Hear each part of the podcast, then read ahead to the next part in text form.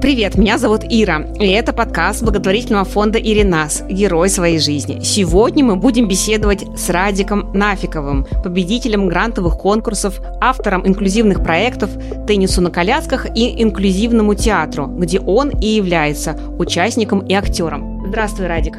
Здравствуйте, Ирина.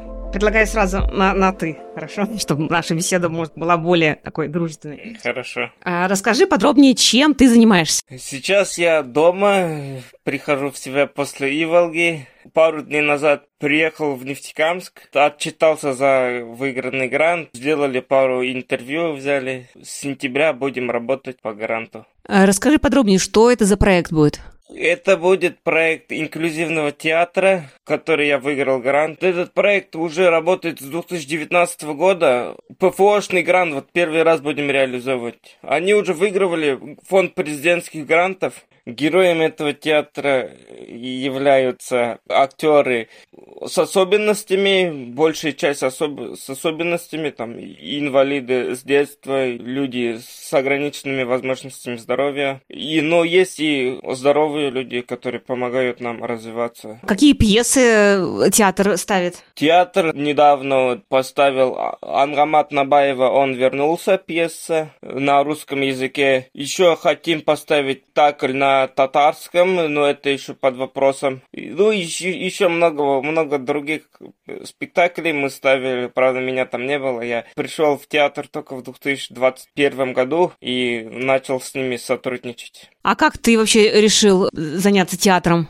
У меня было комендант общаги был руководителем театра инклюзивного, она позвала меня. Она позвала меня только на один спектакль и так затянула. Наш подкаст называется «Герой своей жизни». Расскажи, пожалуйста, кто такой герой для тебя? Герой для меня тот, который мало говорит, но очень много делает в своей жизни, наверное, так скажу. А, расскажи, пожалуйста, о себе немножко. Как ты учился в школе, как проходило твое детство? Детство у меня проходило проводил большую часть, наверное, в больницах в связи с моим здоровьем. А учился я до шестого класса учился в деревенской школе, потом ее закрыли. В седьмом классе переехал в Уфу, специализированную школу-интернат, и до двенадцатого класса там учился. А до шестого класса это была общеобразовательная школа? Общеобразовательная школа была, да, в деревне. А насколько тебе было там сложно или несложно учиться? Да, в принципе, сложно не было, так как я там всех знал, и меня все знали.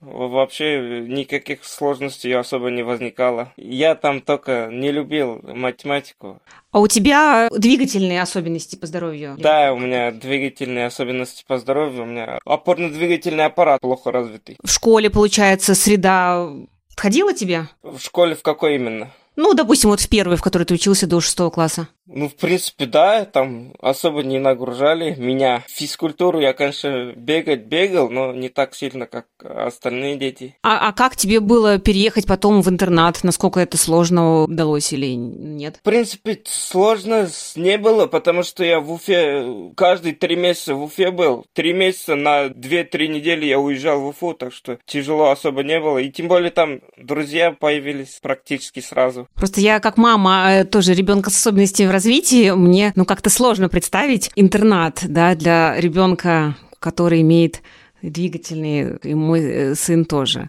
Поэтому этот вопрос... Мы уже обсуждали с кем-то из наших героев, что кого-то он с первого класса а, уходил, учился в интернате. То есть тебе этот процесс уйти от семьи и уже начать такую, если можно сказать, уже самостоятельную жизнь, тебе он не был э, сложен? Ну, как сказать, сложно, наверное, как-то было, но я особо не замечал. Буллинг присутствовал ли вот в общеобразовательной школе или уже во второй школе? Я не замечал буллинга, так как я был очень маленький, такой позитивный ребенок. никто тебя не, не обижал, да? Нет, были взрослые, которые заступались за меня. Маленькие, наверное, могли как-то что-то сказать, но я не обращал на это внимания. А еще я знаю, что у тебя был проект по теннису. Расскажи про этот проект тоже поподробнее. По теннису он был, он есть, он надеюсь, что будет жить в дальнейшем. Как этот проект зародился?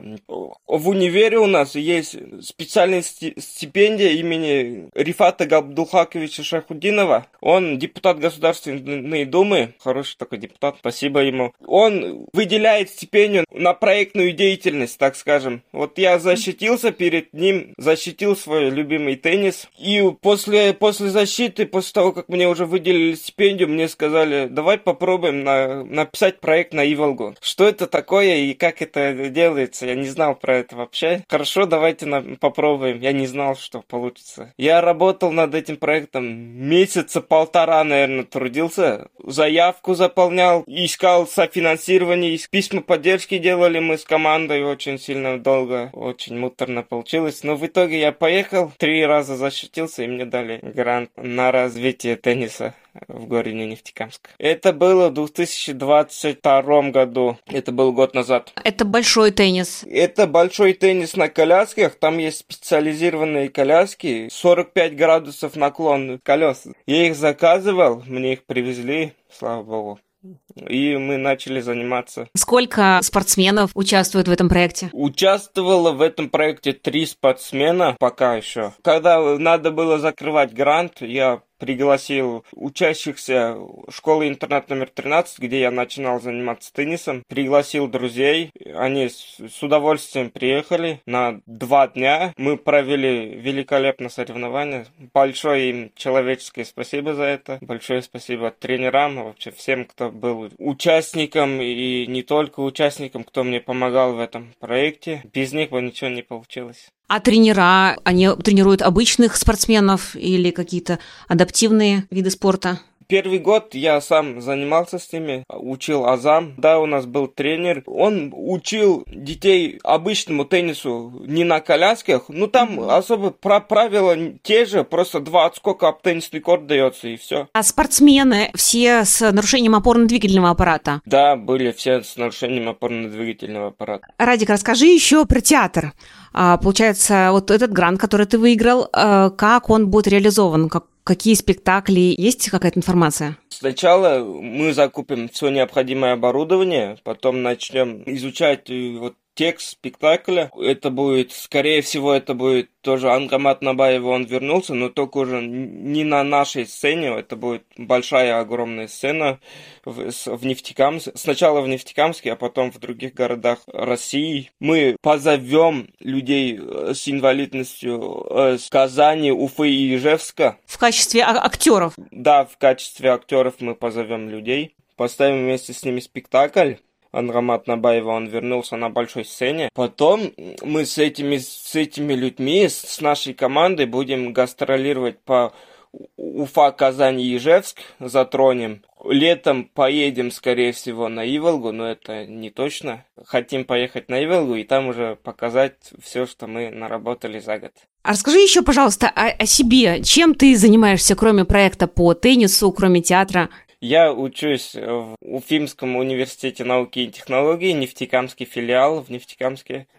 Учусь на математика-программиста, как-то меня туда затянуло, не знаю. Какой курс? Четвертый будет последний курс. И как, как ты видишь свою дальше профессиональную деятельность? Честно, не знаю, пока не затрудняюсь на ответить на этот вопрос. Ну, хотелось бы пойти работать, что ли, куда-нибудь, если возьмут. Я имею в виду по, по профессии или по э, какому-то вот этим инклюзивным проектам, что тебе больше по душе? Можно ли это, может быть, совмещать или как? Сов совмещать, наверное, будет тяжеловато, если найдется нормальная, хорошая а, работа, которая будет мне нравиться и которая будет мне приносить определенный доход. Ну, будем надеяться, что найдем такую э, деятельность.